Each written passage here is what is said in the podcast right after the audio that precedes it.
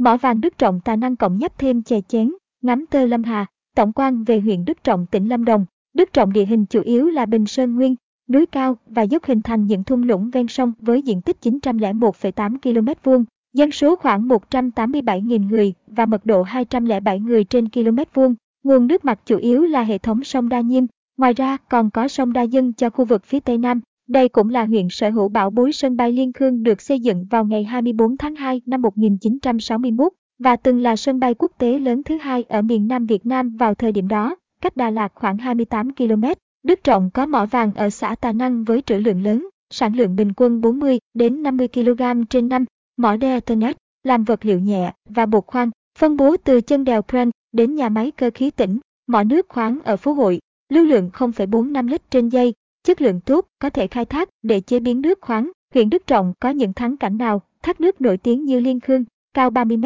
rộng độ 100 m. Bên quốc lộ 20 có tên gọi khác là Liên Khang, Liên Khương gốc cơ ho Liên Khang, có thể hiểu theo Hagia là kiến vàng hay là loài ong ruồi, Gaga. Nam thiên đệ nhất thác Thanh Gờ, cao gần 40 m, rộng hơn 100 m, xung quanh đất cao lanh, được người Pháp phiên thành Thanh Gờ và tôn vinh là ngọn thác. Hùng vĩ nhất Đông Dương, thác Thanh Gờ gốc cơ ho Congo, có nghĩa là ông chủ vùng đất sét trắng. Thác Guga gốc cơ ho Guga, hay còn gọi tên khác Guga hoặc ổ gà có nghĩa là bờ sông giống cái củi lồng cao 17 m, cách Đà Lạt 37 km. Thác Bảo Đại nằm khiêm nhường lẫn khuất trong khu rừng hoang dã tại xã Tạ In, làng Ca, Long làng gà nhà thờ Ca, Long, Hồ Nam Sơn, Tà năng Phan Dũng Hồ Đại Ninh đồi cỏ hồng thơ mộng giữa rừng hoa dã quỳ thôn Tân Bình, xã Tân Thành, ẩm thực, đặc sắc tại Đức Trọng, gà nướng cơm lam, lẩu mắm, bún riêu, bánh tráng nướng, sữa đậu nành, bánh đùi gà, trái bơ, cùng với các sản phẩm OCOB như rau quả sấy thăng hoa, bún khô. Về giá cả nhà đất huyện Đức Trọng tỉnh Lâm Đồng,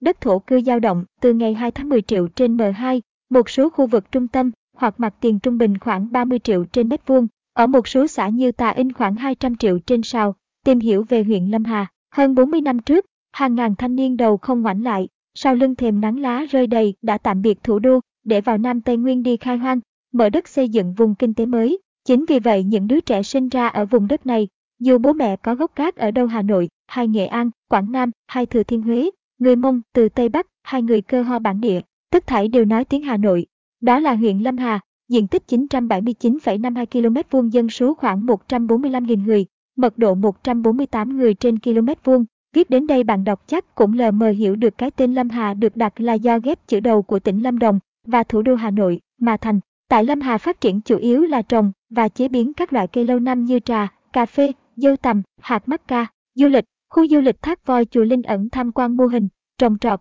sản xuất, thu hoạch, chế biến chè, thưởng thức nước uống, thức ăn được chế biến từ chè, nuôi tầm, gom tơ, dệt lụa, tìm hiểu về quy trình trồng, chăm sóc và thưởng thức cà phê chồn chèo thuyền vượt nghìn thác trên sông Đà Đờn đạp xe đạp theo tuyến du lịch Tà Nung Nam Bang, ẩm thực, gạo thơm Tân Văn, nếp Tân Hà, chè láng tranh, chuối La Ba, cà phê Phú Sơn, rượu cát quế vân vân, bất động sản, Mê Linh, 500 triệu trên sao, Nam Hà, 200 triệu trên sao, thôn Ba Mê Linh, 260 triệu trên sao, đô thị Đinh Văn, 12 triệu trên sao, đường quốc lộ 725, An Phước Tân Văn, thôn 6 xã Tân Thanh, 700 đến 1 triệu trên mét vuông, Liên Hà, 200 triệu trên sao, Phú Sơn, 100 triệu trên sao, Tân Hà, 300 triệu trên ha. Theo như mặc định dân gian một sào, hay còn gọi là một công đất ở Bắc Bộ tương đương 360 m2 Trung Bộ là 500 m2 và Nam Bộ là 1.000 m2. Tại Lâm Đồng một sào là bằng 1.000 m2. Nhìn lại, tỉnh Lâm Đồng đang phải đối mặt với tứ bề thọ địch,